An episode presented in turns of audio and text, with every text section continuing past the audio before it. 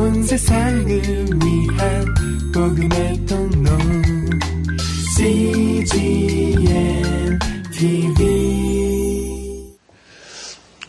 마리아에 대해서 이제 조금 우리가 시간이 되는 대로 한번 찾아보겠습니다. 아, 누가복음을 보겠습니다. 누가복음, 누가복음 1장.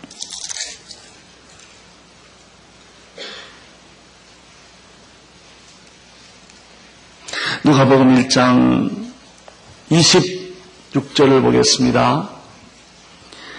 여섯째 달에 천사 가브렐이 하나님의 보내심을 받들어 갈릴리 간 나사렛이란 동네에 가서 다윗의 자손 요셉이라 하는 사람과 정원한 처녀에게 이르니 그 처녀 이름은 마리아라. 그에게 들어가 가로되 은혜를 받은 자여 편안할지어다 주께서 너와 함께 하시도다 하니 처녀가 그 말을 듣고 놀라 이런 인사가 어찌 민고 생각하며 천사가 일러 가라되 마리아여 무서워 말라. 내가 하나님에게 은혜를 입었느니라 얻었느니라. 보라 내가 수태하여 아들을 낳으리니 그 이름을 예수라 하라. 저가 큰 자가 되고 지극히 높으신 이의 아들이라 일컬을 것이요. 주 하나님께서 그 조상 다윗의 위에 저에게 주시니 영원히 야곱의 집에 왕노릇 할 것이며 그 나라가 무궁하리라. 34절 마리아가 천사에게 말하된 나는 사내를 알지 못하니 어찌 이 일이 있으리까 천사가 대답하여 가라되 성령이 내게 임하시고 지극히 높으신 이의 능력이 너를 덮으시리니 이러므로 나실 바 거룩한 자는 하나님의 아들이라 일컬으리라. 보라 내 친척 엘리사벳도 늙어서 아들이 배웠느니라. 벌레 수 태하지 못한다 하던 이가 이미 여섯 달이 되었나니 대저 하나님의 모든 말씀은 능치 못하심이 없느니라. 마리아가 가로되 주의 계집종이오니 말씀대로 내게 이루어지리라 하며 천사가 떠나니라 여기는 이 26절에 38절에 보면은 어, 가브리엘 천사가 나타나서 임신할 것을 얘기하고 어, 그리고 드디어 이 마리아는 믿음으로 남자를 한 번도 경험해보지 못했지만 그 말씀과 말씀을 받아들임을 믿음으로 예수 그리스도를 잉태하는 그런 사건이 여기에 간단하게 기록되어 있습니다. 이 사건을 위해서 하나님은 마리아의 친척되는 엘리사벳에게 수태를 6개월 전에 시킵니다. 그 사람이 세례 요한입니다. 애기 낳을 수 없는 상황에서 아기를 낳게 합니다. 여러분 그 구약이나 신약이나 보면요. 재미있는 게 있어요. 하나님이 쓰시는 종들은 다 아기 낳을 수 없는 상황에서 아기를 낳았다는 거예요. 이게 아브라함 때부터 계속 그럽니다. 한나도 그렇고요. 다 임신할 수 없는 상황에서 임신을 하게 합니다. 특별히요, 여러분 꼭 기억하십시오. 임신할 수 없는 상황에서 임신한 건요, 하나님 어떤 뜻이 있다는 거 아시기를 바랍니다. 그리고 피임을 했는데 애기 난 거, 그거 하나님의 뜻이에요. 지우지 마세요. 하나님 섭리가 있어요, 거기. 여러분이 인간적으로 막았어요. 인간적으로 계획을 안 했어요. 근데 하나님이 주신 거예요. 제가 그것 때문에, 나 때문에 구원받은 얘기가 참 많습니다. 제가 영국에서도 설교 시간 얘기를 막 했거든요. 그럼 반응이 두 가지. 막 괴로워하는 분이 계시고, 괴로워하다가 아기를 낙태를 안 하고 분이 있어요. 제 설교 듣고 그래서 임신 중조를 안 하고 아기 낳은 사람이 꽤 많습니다. 오늘도 나는 여러분에게 꼭 얘기를 합니다. 이게 하나님의 어떤 뜻과 섭리가 있는 거거든요. 여러분은 막았는데 아기를 주신 거예요. 우연이 아니, 실수가 아니라고요, 그게. 하나님의 섭리가 거기에 있는 것이죠. 이 마리아의 공부에 있어서 제일 먼저 우리가 공부해야 될 주제는 무엇입니까? 마리아는 동정녀였다는 것이죠. 마리아가 아이를 예수를 낳은 것은 남자의 시로 난 것이 아니고 불가능한 일입니다. 그것은 하나님께서 성령을 통해서 직접 마리아의 몸에 씨를 주신 거예요. 그분이 하나님의 아들 예수 그리스도의 논리적으로 보면 이 말이 확실히 맞습니다. 여러분, 예수가 하나님의 아들이라고 한다면, 예수가 하나, 만약 예수가 남자의 씨로 만들어졌다고 한다면, 알버트 슈볼처가 말한 예수의 자의식이 맞아요. 예수 스스로가 자기가 하나님의 아들이라고 생각했다 이거예요. 예수의 메시아 의식이에요. 자기가 사실은 인간인데 자기가 하나님의 아들이라고 착각했다는 거예요. 또 사람들이 그렇게 말했고 그 시대적 분위기가 그랬고 또 자기가 어떤 뭐 계시를 받아가지고 하나님의 아들이라고 자기가 생각했다는 거죠. 근데 그게 달라요. 자기가 하나님의 아들이라고 생각했다는 거 하고요. 자기가 하나님의 아들이라는 거는 다른 거예요. 그러면 우리가 이거는 조직신학적으로 볼 때는 이렇습니다. 내가 구원을 받는 것은 말이죠. 죄인은 죄인을 구원하지 못해요. 죄인을 구원하려면 죄인 아닌 분이 죄인을 구원하는 거예요. 인간을 구원하는 사람은 인간은 인간을 구원하지 못합니다. 다 죄인이니까. 인간을 구원하려는 조건은, 필수 조건은 뭐예요? 인간 밖에서 구원이 와야 돼요. 인간 내부에서 스스로 깨닫고 도통하고 진리를 깨달아서 구원하는 것은 가짜입니다. 물에 빠져 있는 사람이 자기가 어떻게 자기를 구원합니까? 물에 빠진 사람을 구원하려면 물 밖에 있는 사람이 건져내야 하죠. 그 예수, 그 구원자는 두 가지 조건이 필요합니다. 첫째는 나를 구원하시는 분은 인간 이상의 존재여야 한다는 게 첫째 조건입니다. 인간이 인간을 스스로 구할 수가 없기 때문에 그건 구원이 아니죠. 동시에 인간을 구원해야 될 분은 인간이어야 합니다. 인간과 동질한 존재가 아니면 인간을 구원할 수가 없습니다. 따라서 진짜로 구원할 수 있는 분은 구원자는 두 가지 조건을 만족해야 되는데 첫째는 그가 인간 이상의 존재여야 하고 두 번째는 그가 인간이어야 해요. 이 두 가지 조건을 만족시켜 주시는 분은 이 지구상에 예수 그리스도 한 분밖에는 없어요. 그렇게 주장한 사실이 아니더라도 그렇게 주장하는 교리가 없다니까요. 인간이 아니면서 하나님이면서도 인간이다. 베레데우스, 베레호모라는 단어를 쓰는데 그가 참 하나님이면서도 참 인간이다. 인간을 구원하려면 인간 이상의 존재여야 하고요. 첫째는 두 번째는 인간을 구원하기 위해서는 인간이어야 한다는 거예요. 이 두 가지 조건이에요. 그래서 예수 그리스도가 동정녀로 탄생되어야만 합니다.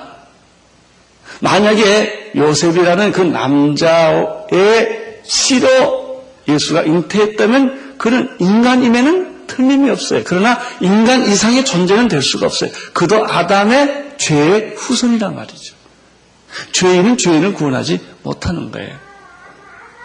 그러면 이 여자가 마리아라는 여자가 어떻게 하나님의 아들을 잉태할 수가 있겠습니까? 여자의 몸 자궁은 인간이지만 그 씨는 죄가 없으신 하나님이 성령으로 말미암아 씨가 되어서 수태를 했을 때 마리아가 해산한 그 아이는 죄가 없으신 아담의 죄가 없는 하나님이면서 동시에 인간인 구세주를 낳을 수가 있는 거예요. 얼마나 신비스럽고 참 놀라운 것입니까? 이 두 가지 요소하고요. 또 하나의 구원자의 요소가 자스티스하고 정의하고 러브예요. 하나님의 특징이 사랑이요. 하나님의 특징이 정의입니다. 죄의 싹은 사망이에요. 하나님의 공의의 관점에서는 그 사람은 어떻게 돼요? 죽어야 돼요. 살면 정의가 이루어지지 않아요. 정의가 무시되는 거예요. 그, 뭐, 옛날에 누구 고스톱 있다는 것처럼 어, 자기가 마음대로 했다 안 했다 하면 안 된다고 그건 하나님 아니에요. 인간은 판다 깨버릴 수도 있어요. 지려면 없는 걸로 하자. 인간은 그렇게 한다는 거예요. 근데 하나님은 자기가 정해놓은 법을 하나님 스스로가 안 바꾸는 거예요. 이게 하나님이에요. 하나님의 공이라고요. 하나님의 공의의 법에 의하면 인간은 다 어떻게 해야 돼요? 죽어야죠. 그 살아나면 돼야 안 돼? 안 되죠. 그럼 공의가 깨지는 걸요. 그럼 하나님의 사랑의 관점에서 보면 인간은 죽어야 돼, 살아야 돼? 살아야죠. 만약에 인간이 죽으면 사랑이 아니죠. 그럼 사랑과 공의가 어떻게 만족을 할 수 있냐는 거예요. 이 두 가지 요소가 아까 말한 것처럼 인간과 초, 인간 이상의 존재가 어떻게 만족시키느냐? 그것이 인간이면서 동시에 하나님이신 예수 그리스도가 동정녀 마리에게 태어났다는 거고요. 또 하나는 사랑과 공의가 어떻게 만족되느냐? 그래서 그의 아들 예수 그리스도가 세상에 오셔서 똑같은 인간의 몸을 입고 오셔서 온 인류가 짊어진 죄의 대가인 죽음을 그가 대신 죽음으로 뭐가 만족, 만족이 됩니까? 하나님의 법, 공의가 완성이 되는 거예요. 그러니까 예수가 안 죽으면 공의가 완성이 안 돼요. 예수가 죽음으로 말미암아 죄값은 그분이 다 짊어지셨기 때문에 내가 다시 살아났습니까? 안 살아났습니까? 살아났죠. 그래서 하나님 뭐가 만족이 되는 거예요? 사랑이 만족이 되는 거죠. 그래서 예수 그리스도의 죽음은 하나님의 공의의 완성이요, 사랑의 완성이요. 예수 그리스도의 동정녀 탄생은 죄 없으신 그분의 탄생이요. 동시에 육신의 몸을 입고 태어난 인간의 탄생이에요. 두 가지가 다 이렇게 만족이 되는 것이죠. 이것이 마리아라고 하는 한 여자를 통하여 일어난 사건이에요. 그래서 마리아 사건은 지금 제가 말씀드린 이 부분이 구원론적으로 볼 때 가장 중요하고 핵심적인 진리가 되는 것입니다. 그래서 예수는 살아계신 하나님의 아들이심을 내가 믿나이다. 동시에 그 예수님은 박헛것에 같이 계란 속에서 뚝뚝 나왔다거나 하늘에서 떨어졌다거나 뭐 곰같이 굴 속에서 나왔다거나 이, 이, 이거는 신화예요, 신화. 신화라면 인간이 만든 인간이 하나님 얘기예요. 그래서 로마 신화나 그리스 신화나 우리 당군조선 신화나 다 보면 그 신화는 굉장히 인간적입니다. 남자와 여자가 남, 뭐 신이 만 하늘과 신, 땅의 신이 만나서 뭐 결혼해가지고 거기도 스캔들 다 신 족보에 전부 스캔들이 있어요. 그 기억나세요? 그 왜 그럴까요? 인간의 경험의 투사기 때문에 그래요. 인간의 스캔들이 있거든요. 어, 그리고 이 소위 인간의 얘기를 신화시킨 게 신화예요. 성경이 말하는 이 얘기는 신화가 아니에요. 그래서 계몽주의 시대를 거치면서 인간의 이성이 발달됐을 때 자꾸 사람들이 성경을 어떻게 비판했냐면요. 성경은 문서다 이게 문서다 이렇게 비판했고요. 성경은 이 collection of mythology 신화의 집합체다 이렇게 구약에 나오는 모든 얘기나 그 당시 고대 근동에 있었던 신화나 다 비슷하다 이거죠. 노아 사건이나 다 이게 비슷하다는 거예요. 그래서 그때 영향을 받은 것이다. 바벨론 신화나 아수르 신화나 이런 데 다 영향을 받은 것이다. 애굽 신화나 이래가지고 이 하나님의 구원의 신비성을 자꾸 흐트러 버리는 거예요. 인간화시키는 거예요. 그리고서 신적인 요소를 자꾸 제거를 하는 거죠. 제거하는 건 좋은데 그렇게 제거하다 보니까 구원이 다 없어져 버린 거예요. 다원주의가 돼 버린 거예요. 내 종교도 맞고 내 종교도 맞고 내 구원도 맞고 내 구원도 맞고 이렇게 된 거예요. 이 마리아의 탄생이라는 것이 이렇게 중요한 의미가 있다. 동정녀 탄생이라는 것이 이렇게 중요한 의미가 있다라고 하는 것을 제가 오늘 말씀을 드립니다. 누가복음에서 보면은 아직 그 기사 내용이 이렇게 어, 남자를 한 번도 경험해보지 못했던 이 마리아가 성령의 가브리엘 천사에 나타나서 수태를 예고해 주죠. 이제 내 몸에서 아기가 있을 것이다. 근데 마리아가 하는 말 중에서 여자 마리아 어, 저 천사가 마리아에게 하는 말 중에서 우리가 꼭 기억할 말이 있어요. 무엇을 받은 자요? 이 말이 아주 중요한 말입니다. 은혜를 입은 자요. 은혜를 받은 자요. 나는 여러분이 가진 말 중에서 가장 축복된 말은 믿음을 가진 여자가 아니고 은혜를 받은 여자. 은혜를 받은 자요. 나는 여러분들이 은혜를 받은 자가 되시기를 축원합니다. 은혜를 받은 사람. 두 번째, 이 마리아를 통해서 우리가 또 어, 배우는 것은 아, 무엇입니까? 마리아가 은혜를 입은 자였는데 두 번째는 믿음의 여자였어요. 마태복음에도 기록되어 있고요. 누가복음에도 그렇게 되어 있는데 오늘 본문에도 또 그렇게 기록되어 있죠. 내가 사내를 알지 못하는데 어찌 이런 일이 있을 수가 있겠습니까? 엘리사벳을 봐라. 하나님이 못하는 거 있더냐? 그랬더니 여자가 믿음대로 말씀대로 될지어다. 이렇게 말을 합니다. 이것은 이 여자에게 있어서 일어난 굉장히 놀라운 사건이에요. 불가능한 사건을 믿음으로 받아들인 거죠. 이것이 믿음 사건입니다. 믿음 사건은 이성 사건이 아니에요. 이성은 이해함으로 받아들이는 거예요. 믿음은 믿음으로 받아들이는 거예요. 그 예수 그리스도는 이해하는 게 아니고 믿는 겁니다. 그래서 믿음이라고 하는 그 언어 자체는 뭐가 필요하다? 하나 더하기 하나는 둘이다. 에는 믿음이 필요 없지요. 그냥 받아들, 그, 받아들이면 되니까. 하나 더하기 하나는 둘인 것을 믿습니까? 이렇게 안 하잖아요. 믿는 사람 아멘 하십시오. 이러지 않잖아요. 그렇죠? 그렇게 말하지 않는다고요. 당신은 예수 그리스도를 믿으시겠습니까? 이렇게 말하는 거예요. 그래서 그건 자기의 뭐니까 결단이니까. 이 여자는 하나님의 은혜가 주어졌어요. 그대는 은혜 받은 사람이로다. 예수가 태어날 거다. 어떻게 이런 일이 있겠습니까? 하나님은 능치 못함이 없느니라. 그랬더니 여자가 믿겠습니다. 받아드리겠습니다.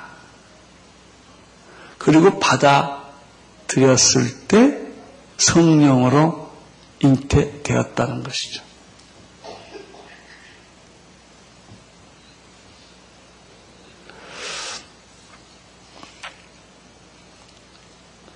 아, 이제 우리는 마태복음으로 돌아가면요. 마태복음 1장으로 가보면 마리아가 수태된 사실을 요셉이 알고 어떻게 했죠? 여자를 조용히 끊고자 했다 하는 말이 나옵니다. 거기서 우리가 여자의 관점에서 봅시다. 여자의 관점에서. 여자의 관점에서 보면 마리아의 상처 제1호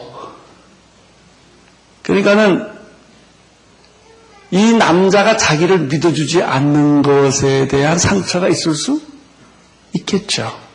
그리고 자기를 비록 남자가 신사였습니다.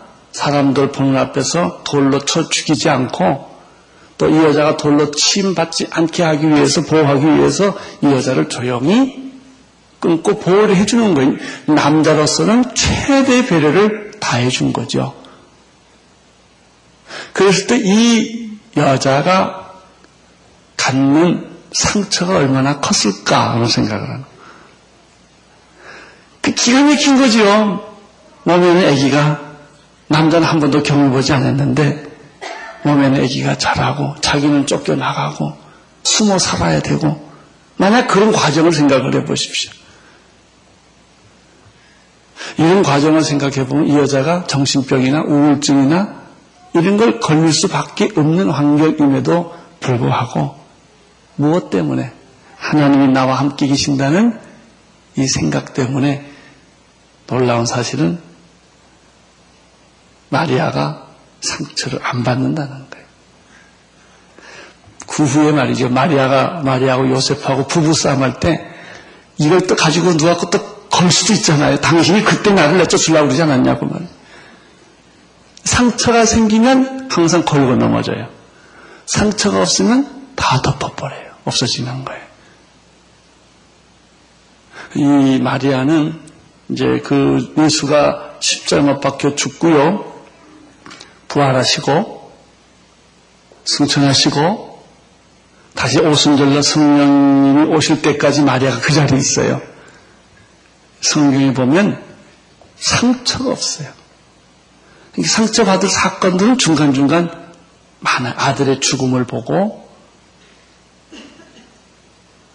그 아들을 키워가는 과정에서 어머니로서 여러 가지 보통 여자들이 다 겪는 일들을 마리아가 겪습니다. 겪지만 이 마리아를 보면 그가 누구를 보고 있기 때문에 메시아를 보고 있기 때문에 상처를 받지를 않습니다. 우리가 알다시피 이 예수 때문에 이스라엘의 두 살 이하의 남자아이는 다 죽임을 당합니다. 그것도 얼마나 큰 공포였고 상처였겠습니까? 근데 결국은 할 수 없이 이러한 핍박 때문에 예수를 끌고 애굽으로 피신해 가는 과정을 여러분이 잘 알 거예요. 그러니까 이 마리아는 하나님의 아들을 태어났다고 해서 하나님 그렇게 겉으로 보기에 보호해주는 입장이 아니었다는 거죠. 뭐 좋은 집을 줬다거나 좋은 환경을 준 게 아니고 보통 사람들이 겪는 일들을 다 겪었다는 거예요. 그런데 보통 사람들이 다 겪는 것을 겪었는데 축복이란 게 뭐냐? 축복이란 게 잘 먹고 잘 입고 잘 살고 출세자라고 이렇게 보이는 축복이 아니고요. 보통 사람과 다 겪으시면 고난도, 역경도, 슬픔도, 아픔도 다 겪는데 축복이란 마지막에 결정적인 순간에 항상 하나님의 보호의 손길이 있다는 겁니다. 이게 축복이에요. 죽음을 피해가게 하고 또 애굽으로 가게 하는데 애굽으로 가는 것 자체는 고난이죠. 그래 가보니까 다 길이 예비해 있다는 거예요. 여러분 축복이란 게 이런 겁니다. 뭐 예수 믿고 축복 받으면 병 안 걸릴까요? 예수 믿는 사람 병 안 걸린다. 맞아요? 아니죠. 병도 걸리고요. 실패 안 합니까? 실패도 하고요. 좌절을 안 겪습니까? 좌절도 겪어요. 그 다른 게 뭘까요? 좌절도 겪고 실패도 하고 병도 들지만 하나님이 그 가운데서 인도해 주시는 손길을 경험하는 거예요. 더 중요한 것은 아브라함도 실수를 했고 다윗도 실수를 했지만 인간의 실패가 곧 하나님의 실패가 아니라는 점이에요. 인간이 실패해서 하나님이 그럼 뭐 하나님 너 살아계신 게 뭐 있냐 이거예요. 이렇게 해주시는데 근데 그게 아니라는 거죠. 궁극적으로는 하나님의 뜻을 이루고 계획을 이룬다고 하는 엄청난 구원의 대드라마를 보는 거예요. 성경은 구원의 대드라마입니다. 계시록을 여러분 기억하십니까? 이제 앞으로요 심판 올 때까지 어마어마한 인류의 대재앙이 있어요. 심판이 있다고요. 그런데 그걸 보면 하나님은 살아계신가? 우리 믿는 사람한테 왜 이렇게 하는가라고 짧은 안목에서 볼 때는 그런 것이 있지만 구원의 큰 계시록적인 드라마에서 보면 마지막 우리에게 주는 건 뭐예요? 새하늘과 새 땅이에요. 영원한 승리. 궁극적인 승리. 국지전에서는 여러 가지 파도가 있고 실수도 있고 실패도 있지만 하나님의 구원의 대드라마에서 보면은 엄청난 하나님의 승리가 있다는 거예요. 할렐루야. 우리는 이 마리아의 생애를 통해서도 그것을 계속해서 볼 수가 있습니다. 마리아는 귀한 분이기 때문에 한 번 더 공부를 하겠습니다. 기도하겠습니다. 하나님 아버지, 오늘 우리나라의 명절을 지내는 우리 교인들, 성도들, 그럼에도 불구하고 오늘 교회 오셨습니다. 하나님의 말씀을 들었습니다. 구원의 대드라마를 깨닫게 하시고, 하나님의 엄청난 섭리의 축복을 알게 하여 주옵소서. 지금은 우리 주 예수 그리스도의 은혜와 하나님 아버지의 크신 사랑과 성령님의 교통하심이 이 무리들에게 영원히 함께 있을지어다. 아멘.